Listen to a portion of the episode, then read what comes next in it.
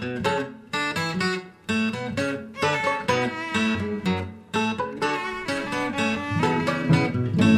is Pretty Much Pop, a culture podcast here to enlighten you or at least huddle with you in shared confusion about whatever the hell is going on. Today we're talking about the limited Disney Plus series WandaVision. I'm Mark Linsenmayer, not so much festooned with fan serving Easter eggs as merely incomprehensible. Wow. I'm Erica Spyres, still trying to wrap my brain around whether or not something counts as magic or as a mutant power. And I'm Brian Hirt, and I enjoyed WandaVision so much, I just wish there were some movies set in that universe. And our guest. And I'm Rolando Nieves, co host of Remakes, Reboots, and Revivals, and a documentary filmmaker. Welcome. Welcome. Thank you guys for having me. Now, spoiler alert, I haven't watched WandaVision, so let's not talk about the end. No. but we should have some kind of warning up front for our listeners question mark Can we just maybe give the premise, give some initial reactions, and then yes, we're going to spoil the crap out of it very quickly because you can't not, right? True. all right we're going to give a warning when we start to spoil stuff so let's go a while without ruining the end because it did just we're recording this the day after the series finale titled the series finale aired so Yeah, Rolando, do you have, can you sum up a little of what this is about? sure. So WandaVisions follows the immediate aftermath of Avengers Infinity War. And in this story, we have Wanda still grappling with the grief of losing her love Vision, a robot. Which raises some ethical questions. But as a result of her grief, she creates a weird town that's like stuck in like these old sitcoms. And that's how she manifests her grief through television. And I think you've demonstrated that it's impossible to even describe the show without spoiling it. yeah, that's true, I, think guess. even that. I Is do, that do- not- well, I feel like uh, at this point, most people know that. I feel Yeah. like it's not spoiling anything to say what happens in episode four right in this age of streaming, I feel like most people have seen episode four. I think it's safe to assume that you cannot assume that everyone has seen the final episode, but by episode four, you know, considering we're ninth episode in, we should be fine. all I knew about this was that it was a tribute to classic sitcoms when I went in. That was it. That there's like, Mhm. it's going to look a little like Bewitched and the Dick Van Dyke show, you know, in the first couple episodes. I knew nothing more than that. Not why this was happening, not how this fit in, nothing. I hope this is a bit of service to anyone who started watching this and didn't get past the first few episodes because I think this was a high bar of entry for people who didn't quite have faith that this is going to be not just a pastiche of sitcom tropes for episode after episode. I mean, they hinted and they hinted hard, but maybe if you're not getting the hint, you're like, boy, this kind of sucks. So Yeah, my mother has not seen all of the MCU movies and she caught the first episode and told us, Yeah, I, I watched it. I thought it was kind of weird. And for somebody who doesn't know a lot about it, I thought my mom would really like it because of all the throwbacks to the TV shows that she grew up with. Instead, she just felt disconnected from it. And of course, you know, she's kind of an expert at that genre. So if things weren't ringing true, she was like, well, it's not as good as what the original was. And we had to be like, wait, wait, just a second, mom. This is what's happening. This is where it's kind of going. And she goes, oh, okay. All right. Now, and then she was interested. So I think you're right. The barrier to entry is interesting for this one because even if you haven't seen all the MCU movies, maybe especially if you haven't seen all the MCU movies, you don't really understand what it's trying to do. But then again, those of us who have seen them all and multiple times also didn't quite understand what it was trying to do. It's funny, right? Because one of the things that I kept reading from critics about this show was if you're like a passive or not even a fan of comic book movies, that you would enjoy the show. And I found that to be completely the opposite. I Yep. am a avid comic book movie watcher. I enjoy them. And I just thought that it's just like, there's no way. If you're not, if you're not into the MCU universe, I guess that's, you know, you're not going to really enjoy this show as much as like, even if you're a passive TV watcher, just because having all these references to past TV shows means nothing if you don't know what's going on in the storyline. I remember Brian, you saying that you were more glad to have watched these initial episodes than to actually go through the experience of watching them. I think that's right, Mark. I appreciated them. And I will say that for doing a, a tribute, if you want to call it a tribute or a parody or pastiche or whatever of especially the 50s sitcom, it was really sharp, clever writing. I feel like they got some people who understood the way Carl Reiner wrote because it was just really good. But boy, I mean, I was watching with the hope and belief that it would not just be this. And I wouldn't have watched nine episodes of that. I think watching those old TV shows is, is mostly nostalgia enjoyment more than actually enjoying the trouble that Lucy and Laura Petrie get themselves into and out of. But you know, once it really got going, this show really had me till the end. And it was definitely appointment viewing for me. That's for sure. And the internet, this is something I didn't want to get spoiled. Much like watching The Mandalorian, you just kind of had to watch when it happened because I just knew that the circles that I ran in and the things that show up on my newsfeed it was going to be no way that I wasn't going to have like the, the reveal of who the villain was at the end of episode seven, for example. So I agree with you, right? I did not want to get anything spoiled about this show. However, this was one of those shows where like anything that everyone predicted seemed wrong by the end of the series. And I really appreciate that because it means it keeps even the most diehard fanboys on their toes, not knowing what to expect. I think some of those were teases that didn't pay off, but you know. Let's just announce that we're now spoiling. I feel like you're holding back. I don't consider fan theories to be spoilers. I, I, think that's just community engagement. I appreciate that someone has watched movies more. If they've seen Endgame seven times and they say, well, did you notice this? It's like, well, of course I didn't notice it. I've only seen it twice. And I was only kind of half paying attention the second time. Or I turned it off as soon as I admit I didn't like rewatch Tony Stark's funeral. Wait, did I just spoil that's a movie God, that's three Brian. years old?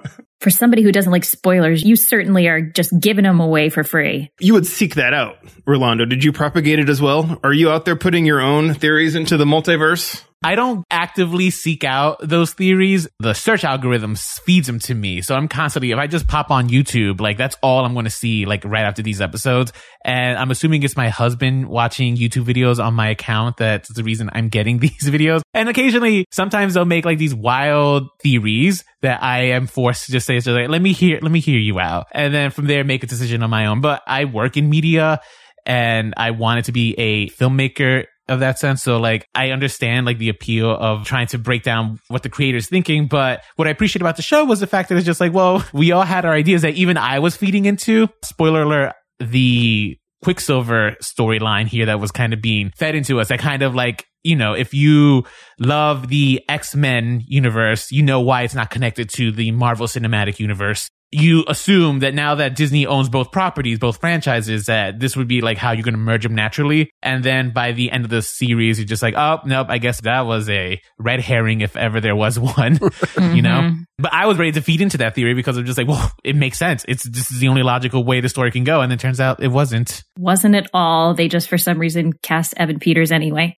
they did give a nod to it, at least with the the kick ass thing that she says between the two Pietros. Well, and the fact that Quicksilver Jr. takes the hat off the guy, this was something a video pointed out to me that like, oh, that's a thing that in X-Men Days of Future Past, he also takes a hat off of a guy as he's zipping around very fast. He does, yeah, while fighting the military, no less, I think. So Marvel does this really interesting thing, and I'll bring it up now because we're talking about how strange this was. Like it, it really was a, a strange way to introduce this character in her own kind of film or TV show. It ends up being a TV show, but it's basically kind of plays like a long form film. Marvel puts together all of these films in a way that they are definitely connected, but they still feel like their own thing in so many ways. So I felt like that with Taika Waititi coming in and kind of handling the Thor storyline in a very new way, right? And then we have, yeah, I just rewatched Doctor Strange. That definitely felt like a different type of movie than a lot of the Avengers movies. Then we have Guardians of the Galaxy, which also felt like kind of it was its own thing. And eventually these all come together and interweave.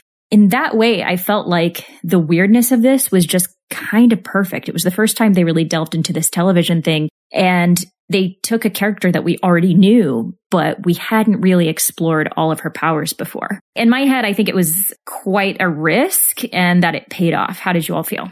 I liked it enough that I am not looking forward to the Falcon and the Winter Soldier because I'm feeling like that's just going to be more of an ordinary superhero thing. When it actually got to the end of this show and it was a more ordinary superhero battle face off, I was kind of let down.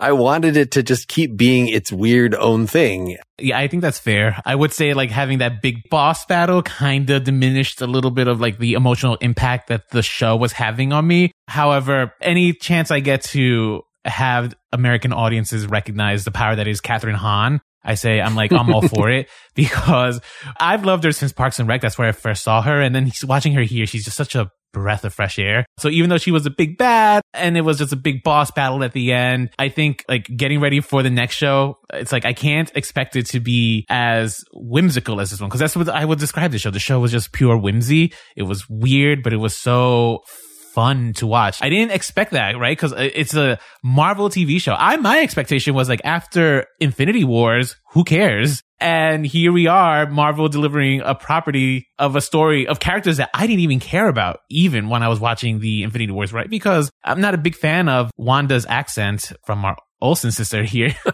and I didn't care about her relationship with Vision. Even in the comics, I never cared. My husband, he's like a avid Marvel reader and he was never a fan of like the Vision and Wanda storyline. And I think the care that they handled into making us care for these characters was so well done. And I was so shocked by the end of the show. Just like, oh, this, I'm so sad this is over. I'm so sad about these kids that we've known that even our protagonists have known for two days. three days. What? That was a hard watch for me because in the scene previous, we had seen Wanda opens up the hex to allow the townies to leave. And while she is doing that, you see her children and father being ripped apart and screaming. And then she puts them to bed, knowing that it's going to do the same thing. And somehow it's like you feel like she's just giving them the Kool Aid and hoping that they fall asleep before they feel their bodies being ripped apart. Though somehow I'm going to go with the Tron terminology here that they were de-resing. It seemed really painful when she opened the hex, but when we saw Vision at the very end, it seemed to be more of a beautiful. Yeah, but how? How do you justify that? Is it movie magic or, or is there like. It's plot convenience, I think is what it is it's Wanda figuring out the inner peace. And therefore, she's accepted that she's the Scarlet Witch by that point, right? So she's just like, I do have all this ultimate power. I will make this as peaceful a transition as possible. I like that answer. I'm satisfied with that, Ron. Thank you. The uh, the whole show is this exercise in grief, right? And maybe I should think through this because it's just coming to me now whether or not the series does go through the five stages of loss. Well, starting with denial at the beginning and acceptance at the end, and maybe it hits the other three along the way it's a tough thing to do. And I think that part of it was handled really successfully. I totally believed that she was suffering and having to go through this process the way she was and the collateral damage, specifically the townies, as you refer to them, Erica, were huge. I mean, we didn't even realize until towards the end of just how much they were suffering. We knew it was painful, but when they were like begging to be put to death rather than having to go back to playing these roles, that was really something. Well, there were little things like, why are there no children around? But then it's the Halloween episode and there are children all over the place. And they're showing what people at the edge of town that she's not focusing that much on, how they're barely moving. And yes, so that was kind of introduced very slowly and still not even made clear until I think that moment when the woman is saying how, yes, my child has been locked in his room. like you haven't let him out. So that might be the where I have like the ethical questions for me come into play here because a lot of my social circle when it comes to like, for example, Civil War. If you guys know the plot for Civil War, that is the government saying, yo, superheroes have too much power. We need to like rein them in a little. And I was on Tony Stark's side because I agree. Superheroes have too much power. Who is responsible for these messes after they have been caused by superheroes? WandaVision creates another perfect example of that. Where is the justice for these people of Westview? Knowing the fact that one of our characters, Monica, lets Wanda go to live freely, it's just like, where's her punishment? She still needs some form of punishment to appease these people who had to go through this trauma, right? It's not fair that she goes through her own form of grief and she has to like push it upon these people to deal with it too, you know? So I was a little bit on the fence on like how they handle that, right? Because just like one person's grief does not give reason to cause all this pain to everyone else. I don't know how you guys felt about that. No, absolutely the same way. Yeah, it was weird that she just kind of walked off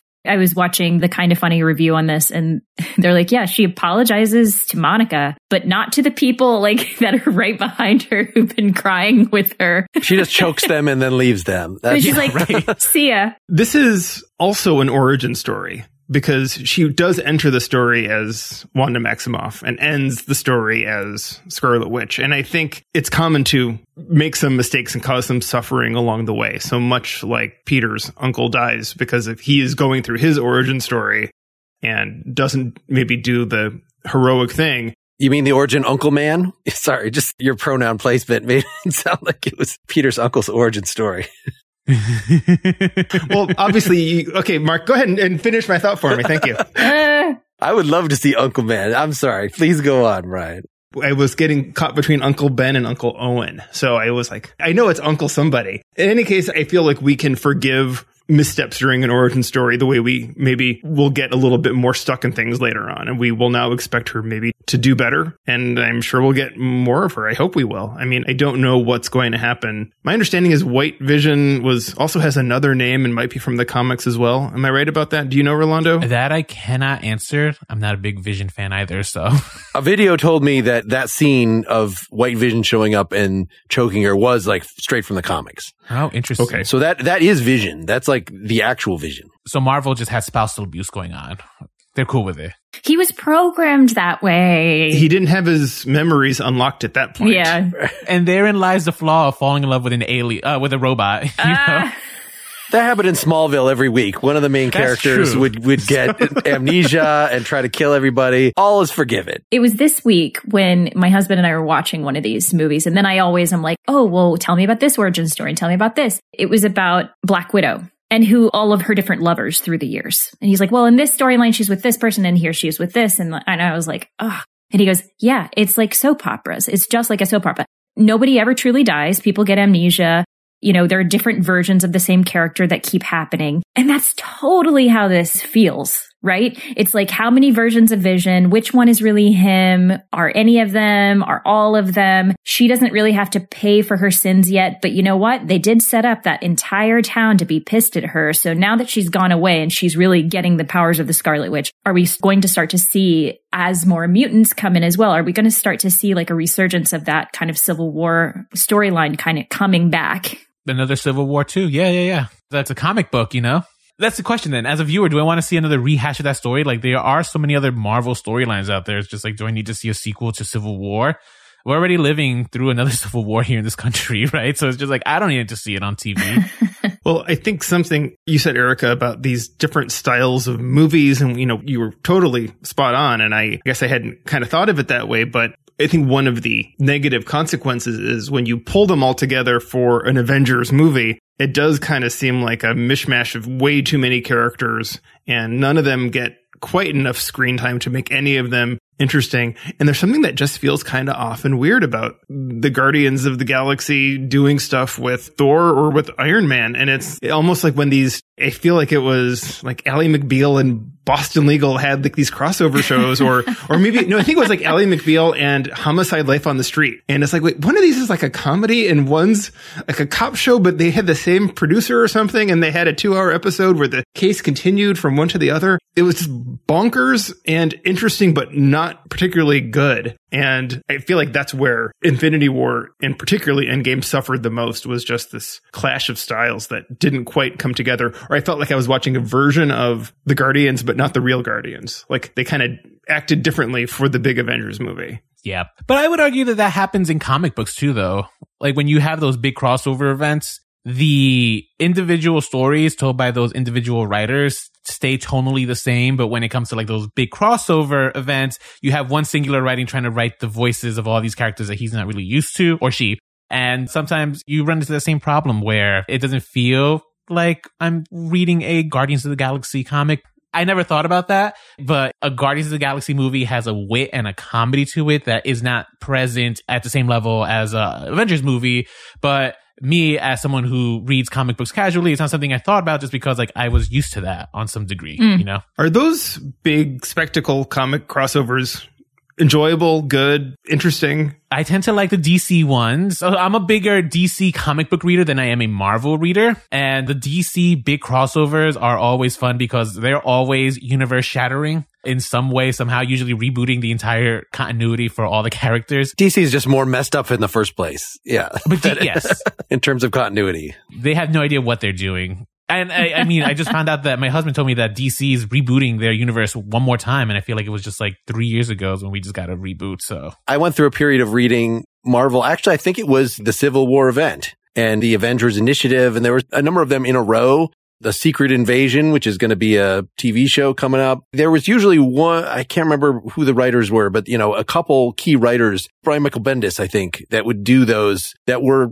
I think, really good writers in the first place. So I mostly liked those kind of events, you know, that they were not purely marketing things like you should really go read what all of the individual characters are doing during this event, that there was some kind of purpose and it made it feel like you actually had a handle on it in a way that you just wouldn't if it was completely disparate and with it, the occasional crossover. One of the big crossovers that actually influenced a lot of this TV show, or at least uh, a little bit of the storyline, was the House of M storyline, which was a big Marvel crossover that had to do specifically with her powers and making mutants like superior to the humans. They have like their own island where Magneto is the king, but this is all an illusion created by her. This is when we're seeing like the full breadth of her power the Scarlet Witch's power. And when the heroes finally break through to her as punishment for the pain and suffering that she's been caused, because she, it turns out like her kids aren't real and she has to deal with this grief now. What's her punishment to the mutants? She decides mutants aren't real and all mutant population just like disintegrates almost immediately. And that had huge ramifications for the Marvel universe the writers promised a little bit of that here in this. So this is where we get, again get to see like the full breadth of her powers and we see her develop and, you know, the creation of her children who do become important characters for the future of the Avengers. One of them will grow up to be gay guys. Let's take a quick moment for a sponsor break. Hey, if you're like me, you've been looking at a screen all day, huh? Give your eyes a break and give your ears a little something special. With Raycons, you can take time out from the screens and tune in to your favorite podcast, audiobook, or playlist. Raycons are sleek and fashionable, and you know, they're the only pair of earbuds that I own that don't pop out at weird angles and look silly on my face. They're super comfortable and they're very easy to use and pair with your phone or your computer. Did I mention they're water and sweat resistant? So you don't have to hesitate to wear them during your toughest workouts. Even better, you get six hours of playtime with each charge. Raycons were made with you in mind. They provide great sounds at half the price of other premium brands. Raycon's offering 15% off all of their products for my listeners, and here's what you've got to do to get it. Go to buyraycon.com slash pretty. That's it. You'll get 15% off your entire Raycon order, so feel free to grab a pair and a spare. That's 15% off at buyraycon, B-U-Y-R-A-Y-C-O-N dot com slash pretty. Buyraycon.com slash pretty. Okay, I'd like to talk to you about Audible, the leading provider of audiobooks and entertainment. Where I live, it's somehow 100 degrees warmer than it was just three weeks ago, and that means getting busy with outdoor activities long walks, yard work, alfresco cooking, lots of free time for the ears for audiobooks. For me, my recent rediscovery of Agatha Christie led me into murder mysteries, and on a friend's recommendation, I'm already deep into the audiobook The Word is Murder. This is a contemporary murder mystery novel by Anthony Horowitz, and it features as a main character murder mystery novelist Anthony Horowitz. It's a meta mindbender, with pitch perfect narration by Penny Dreadful's Rory Kinnear. I'm so interested to hear this through to the end, and my dog appreciates the longer walks while I'm listening. Well, I hope she does. Whatever your interest, mood, or favorite activity, you can find something on Audible as well. Comedy, romance, suspense, true crime, science fiction, or fitness and wellness. New members can always try Audible Plus for 30 days on us. Visit audible.com slash pretty or text pretty to 500 500 to get started. Audible Plus gives you access to thousands of titles and podcasts with no limits on what you can download and stream. So there's no excuse not to get up and get moving this spring while still pursuing intellectual stimulation. Or diversion. Or cheap thrills. I have no illusions about my murder mysteries. It's up to you. Audible has you covered. Once again, for a one-month free trial, visit audible.com slash pretty or text P-R-E-T-T-Y to 500 500. Okay, back to the discussion. Did you expect at the end she would go into a rage and say, Sony is part of Marvel now? Or that should win the payoff at the end, right? She's just like, mutants are real. And now we, there we go. Boom, problem solved for Disney. They've been here all along. I think the show did a wonderful job with their casting overall. And yes, it was a story centered around Wanda, but we had some amazing major players along with her, including Jimmy Woo. Hoping to see him in some more upcoming movies. Does anybody know if he's slated for any coming up? I'm sure they're going to reuse all those Shield guys. I actually didn't remember that he was in Ant Man and the Wasp until this was like a video pointed out to me Whereas I remembered the woman who was in Thor, the one from Two Broke Girls, who was just like Kat a minor tech, just yeah, because kind of Kat Dennings has is such a distinctive, and I, of course I I recognize the actor who played Jimmy Woo, but more from like oh he's from the fresh off the boat, not from a Marvel thing. Right. I think he's such a breath of fresh air. I loved his romantic relationship with the Ant Man, so that's why he was so memorable for me. There were like little hints of homoeroticism there that I was hoping that they would develop a little more, but you know, the act Randall Park, right? Yeah, Randall Park. hmm I love his stuff. Like he won me over in Fresh Off the Boat, but I also loved him in Veep. He was so good in that. Yeah, he's, oh my he's so good, and he's just such he has he's a good comedic actor. I think he adds a levity to the Marvel movies that sometimes they they all need. hmm They do. Yeah. And Kat Dennings also just, I don't know if she can ever help but not be funny. She's always just also a breath of fresh air when she's in something. We went back and rewatched. One thing I think that was great about what this TV show did is it made me want to go back and rewatch so many things. So we rewatched the very first Thor, we rewatched Ultron and rewatched Doctor Strange. And boy, Marvel just does a wonderful job of continuity just in general, their continuity is fantastic. Even when it comes to, we were watching a Nerdist review about WandaVision, the colors of magic that you see in Doctor Strange and the colors of magic that you see in WandaVision. The color that the other witches put on to Agatha is blue. And when they hit her, her eyes and body light up red, but then the power that comes out of her is purple. So the culmination of both. And then in Doctor Strange, they were talking about the color. Now I've got to remind myself, Mads Mikkelsen's character. Was it green or yellow? I'm looking it up right now because I thought I was going to remember. I think it was yellow. No? Yeah, I think their their magic is like on the gold, like yellowish gold. Yeah. It's like Infinity Stone related. Right. All of these colors do mean something. So the fact that Wanda's magic is red is supposed to be the chaos magic. Oh, that's lovely. Yeah. Well, and the red is the reality stone, right? In Hex altered reality, whereas purple was the power stone, and that was clearly Agatha wielding power. Thanks, internet. Yeah. Yay. No, I just know all that. I'm, I'm just wearing my infinity glove here. You just can't see because I'm holding my hand low. Well, that's the beauty of having someone like Paul Feige. Like you need to someone have someone at the helm, kind of making all these creative decisions, even behind the scenes, because DC does not have that, and that's why the movies that try to have continuity have all suffered. It's having a showrunner for a series of movies, Mhm. right? The analog to that. Just make good decisions. It's hard because it's easy to make easy choices that aren't interesting. So to continue to be interesting and have good continuity is, I think, takes a lot of hard work. So how much are we supposed to know? What is the ideal amount? It seems like these people that know all the stuff from the comics and they, they see all the Easter eggs. I don't know. I guess the ideal is that you want to appeal to those people, but you also want to appeal to someone who knows nothing at all. And I did, I watched these with my daughter who has not seen the Dick Van Dyke show or Growing Pains. I was having to pause and say, Oh, this is like the opening of Family Ties, you know, and say, tell her something about Family Ties. But she actually just enjoyed them for the jokes and like seemingly enjoyed the whole thing. I feel weird about the fact that like I have seen all the Marvel movies, but yet not only did I not remember Randall Park, I didn't remember that Monica Rambeau, that that character was directly out of the Captain Marvel movie because I haven't seen that multiple times. You could, you guys could be forgiven for that. She was a child in, when she was in the movies. They aged her up because of you know five years later, and then it was set in the nineties. So yeah, that, that's a forgivable thing. Because I also, as someone who watches these Marvel movies, I was also I didn't catch it. Well, you know, Mark, I connected with your daughter and I asked her what part she liked the least of that show. And she said it was dad pausing all the time. Ooh, ah, no response. I love it. teachable moments. So out of curiosity, how knowledgeable are you guys with like Marvel lore? Like, did you guys find yourselves trying to do research on some of these characters after their appearances or were you guys just going along with the ride and hoping that like the show would do a good job of recapping who they are or explaining who they will become?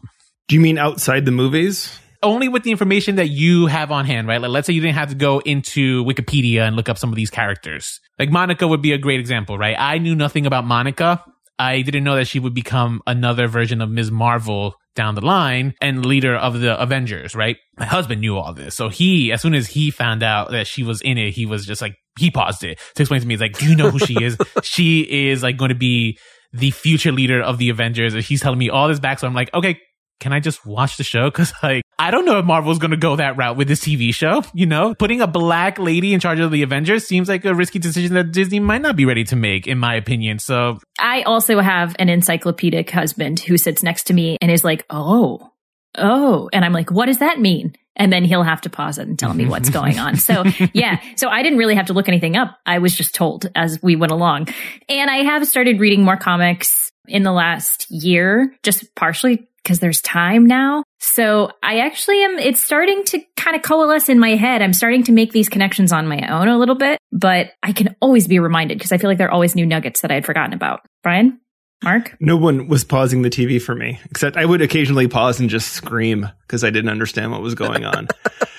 I admit I would see these headlines, especially with Quicksilver, and apparently that was some sort of big deal if indeed the universes were being tied. And I did not remember that character being played by that actor in the X Men movies. So I knew I was missing things. And I knew throughout that I would be missing things, and I would almost, as Erica mentioned, Rolando, I, I, don't like spoilers, and I would almost just rather find out later and have it explained than know at the time.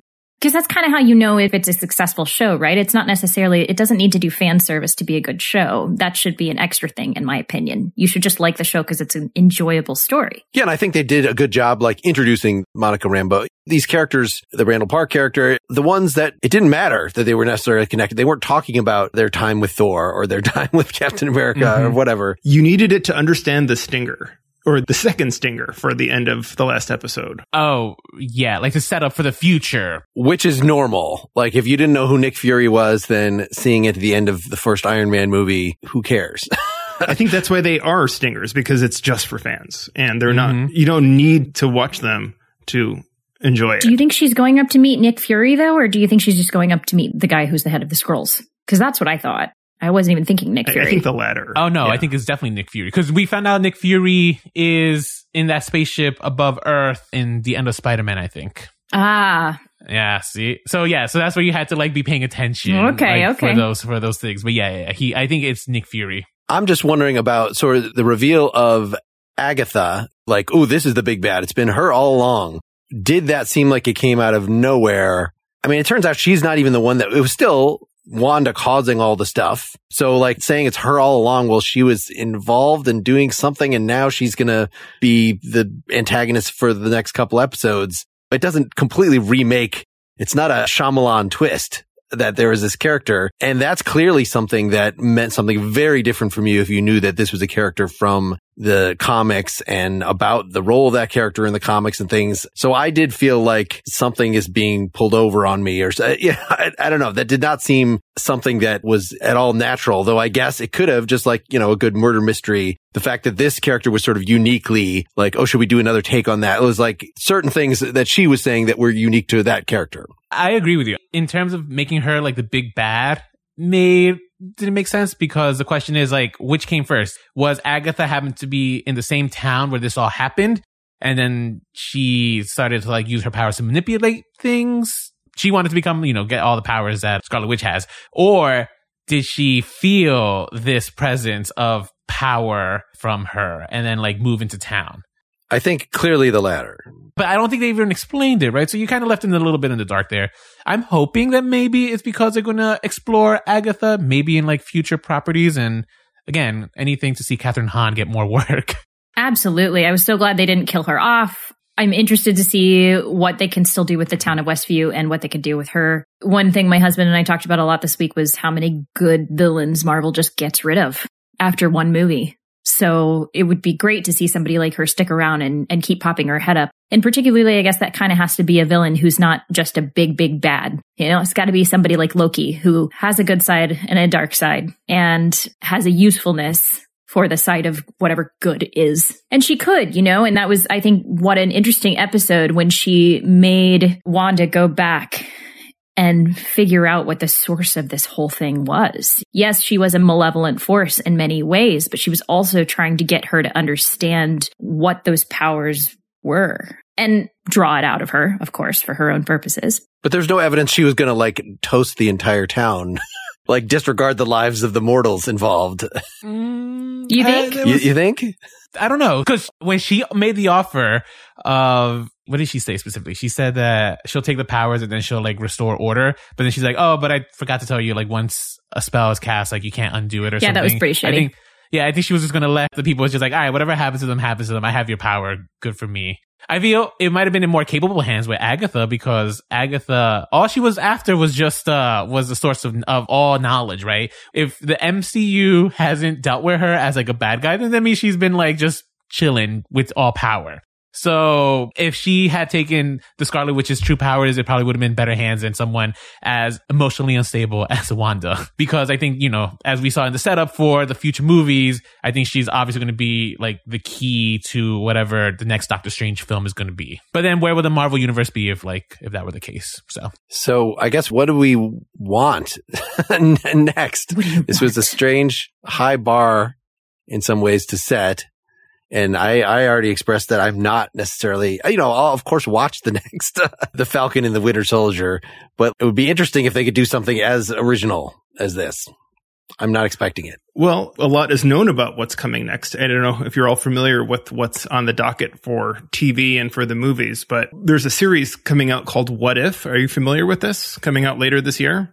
No. It's an episodic. It's going to be 10 episodes. It is animated and it's 10 different episodes of what if different parts of the Marvel universe, if, if one event had changed, how would it have unfolded differently? So it's these kind of bite-sized alternate universes, which I'm really interested in part because you, you can do some really interesting things, particularly if you have, it looks like they have all the voice talent, but of course it's a different budget when you're doing it animated. But it really speaks to like the crazy, deep and textured mythology that you can even do this, right? Because you have to have enough of a, this giant Bible to work from to even start tweaking it and making these little changes to see what happens. I think it's going to be kind of a nice little breathing point to uh, explore some of what we've already seen. Some of the other things on the list for upcoming series for this year is a Loki series, Ms. Marvel, Hawkeye. Now we're getting into late 21, early 22, Moon Knight, She-Hulk, and what they call the Guardians of the Galaxy holiday special in late 2022. I think that is just about, it j- makes my heart sing that title. That's so great. I am excited for She Hulk. We got Tatiana Maslany. Oh, she's so good. Ugh. I can't wait. Yeah. I read the comics of that, which I don't know if you're familiar with the premise of the comics is she's a superhero lawyer. And so if they actually retain that as like, that's what the TV show is about, I will be tickled pink. Well, after seeing what WandaVision does, I think she's going to need a good lawyer. So yeah, it's clearly a setup. I want to see She-Hulk and Daredevil not using their powers, just in court, arguing against each other. Oh, I would love that. Yes. Just trying to control their powers the whole time. That's right. There's nothing better than seeing people like everything simmer underneath. I spent a little time arguing with Fred Van Lente how there should be, when he was on here, the comic book writer, that one of the properties that he wrote for Marvel Zombies should be made into a movie or something. And he's like, Oh, no, no, no, that'll never be happening. But I just learned today watching a video that mentioned this what if show that you were bringing up, Brian, that that is one of the episodes. Marvel Zombies is actually happening. Oh, happening. wow. That's great. And I think it might be one of the last times we get Chadwick Boseman as Black Panther because I think he had already given his voice for the episode that he's in where he's going to be, instead of Chris Pratt's character, it'll be what if Chadwick Boseman's character was taken by the Guardians of the Galaxy instead. Oh. Yeah. I think that's one of the what ifs. Getting the chills thinking about this. It's so exciting. So I would like, Mark, an answer to your question. I would also like an Incredible Hulk movie starring actually Mark Ruffalo. I think he deserves it. I think he's had a really interesting arc. Mean, the character has had a really interesting arc, especially with everything that happened in Endgame. There's so many things that they can go into, but there is also an element of grief from him losing Black Widow as well and how she helped control his anger. So yeah, I would love to see a Mark Ruffalo film. I actually would love to see a TV show, even if it's like a one off of just an exploration of minor MC Marvel Cinematic Universe characters after the blip. When they gave us the episode with Monica and the scene that was like first 10 minutes, I thought it was like, oh, this would make such a good show if you just explore all these different characters and how they had to either adjust immediately after the blip or immediately coming back from the blip. And I thought it's just like, this seems, now this could be, you could just do one season of just like these minor stories. And I think that could be compelling because that was such, it gave me such a rush of emotions. I was just like, oh, I could, that panic that Monica was feeling, not knowing where her mom was and seeing all these people kind of just going like, what's happening? What's going, uh, that seemed like such a great concept for a TV show, like the opposite of the leftovers. yeah. There's that French series they came, or it is in a movie. They came back and it's all of their dead people who come back from their graves, but they're not like scary zombies. They're just kind of like a little bit out of it in very much a French way instead of it being like scary because they're undead. It's scary because like life has moved on without them. Mm-hmm. And it's mm-hmm. like, well, what do we do? We, we've got to get them back their jobs. It's not their fault that they died, you know, that we have to open up their office for them again. no, I, those kinds of stories are so worth exploring. Like what happens to the man who is remarried? Yeah. You know, like how do you pick? you know? Tom Hanks was stuck on the island, but then he disappeared for five years and he reappeared. And he was still on the island. And what's going on? I mean, that was one of my favorite versions of that, right? Oh, that, that, I mean, just the tragedy of seeing them together in the rain and just crying because they can't be together because like she moved on and, and it would be wrong on a moral level. yeah, those kinds of stories always get me. The Marvel Cinematic Universe has done a wonderful job of opening up this genre to so many possibilities. And rather than trying to create one film that answers everything, they keep asking more questions. They keep it open. And gosh, that's really a smart way to do business, right?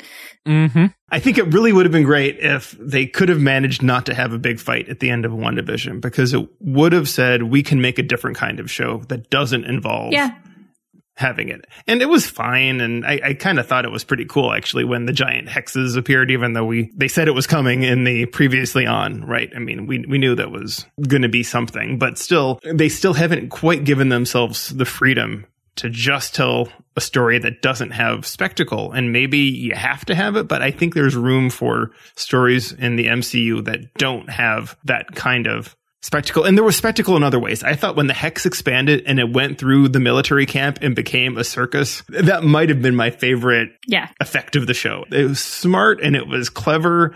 And every time it went through something, it was a surprise what it would turn into. And I was kind of clapping at the television as it happened because it made me so happy. Yeah. Yeah. I did not need two witches and two visions having battles in the sky. That did nothing for me. I hear you, but I feel like, for instance, if She-Hulk did turn out to be purely a legal procedural with no superheroics actually depicted on the screen, then we would see a lot of articles of like, what is the Marvel universe come to? what is, what are we even doing here? It's like I've the heard- amount of superheroics between episodes one and eight. It was sort of like the big superhero fight that I just feel is done to death. And I just get, I just, I want to watch it one and a half speed because let's just get through this and get back to the story. I usually feel uh, like that about any any fight scene, with the exception of John Wick, because that's why you're there. I recall watching the commentary by the filmmakers on Lord of the Rings when Saruman and Gandalf are having their wizard battle and Peter Jackson saying, I hate wizard battles. Like, this is why he had them just like knock each other around instead of like just having their staffs. Gandalf has a, a, a white light and Saruman's has a yellow light. And how will the tug of war and we saw that both in the visions fighting each other and in Wanda and Agatha fighting each other. And that is a pretty goofy, there's no good way to have wizards fight, I think, on screen. That was Scorsese's complaints about Marvel properties in general, right? I forgot the exact quote that he said, but it was like, I remember pissed off a lot of fanboys. But myself, as someone who has like studied film, it's just like, he's not wrong.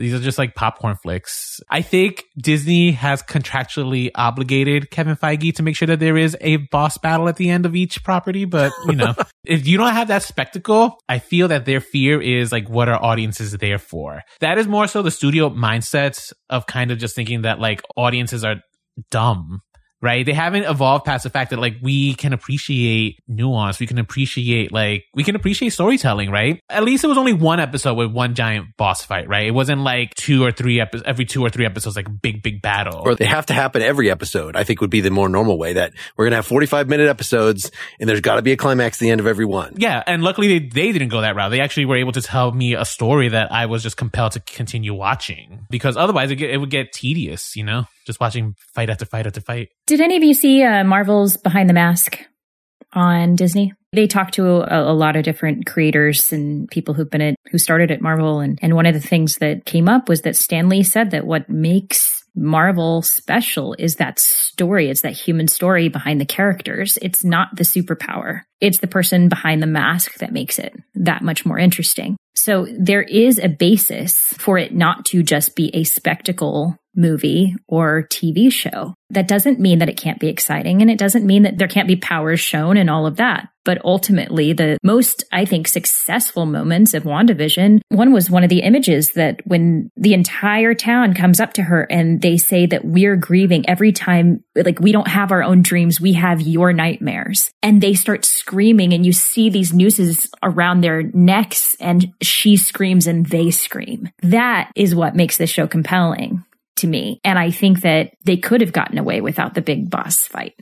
Mm-hmm. I agree with you. This show actually reminded me a little bit of another female centric Marvel show that I think is now going to get overlooked because of WandaVision. And that would be Jessica Jones because Love Jessica it. Jones, yeah, one of my favorite Marvel shows, but Jessica Jones took that, you know, this was about grief.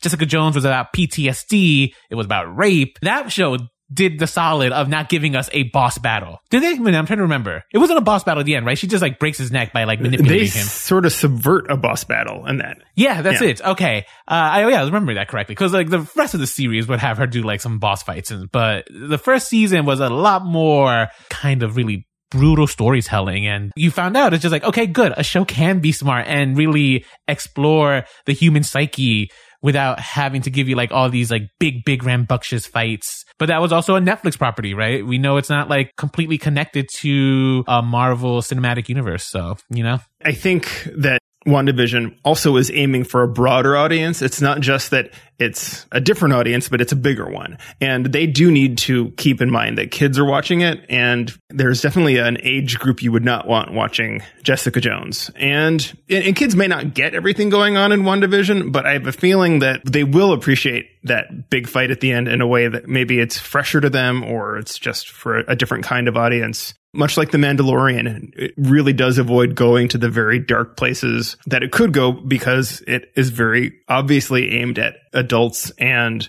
some range of kids. Well, we should wrap up here. We could obviously go on. I think we've identified a lot of other topics that we could do for future superhero media. Maybe we can talk about some of those and some offshoots and uh, do some podcast comparisons. Can you stick around for the after talk a little bit, Rolando? Sure. All right. Well, folks can get that at patreon.com slash pretty much pop. Thank you, listeners. Thanks so much, listeners, and thanks for joining us, Rolando. Yeah, thanks, Rolando. This was really enjoyable. Oh, thank you for having me. I appreciate it. Get more Pretty Much Pop at prettymuchpop.com. Pretty Much Pop is part of the Partially Examined Life Podcast Network, and it's also presented by openculture.com.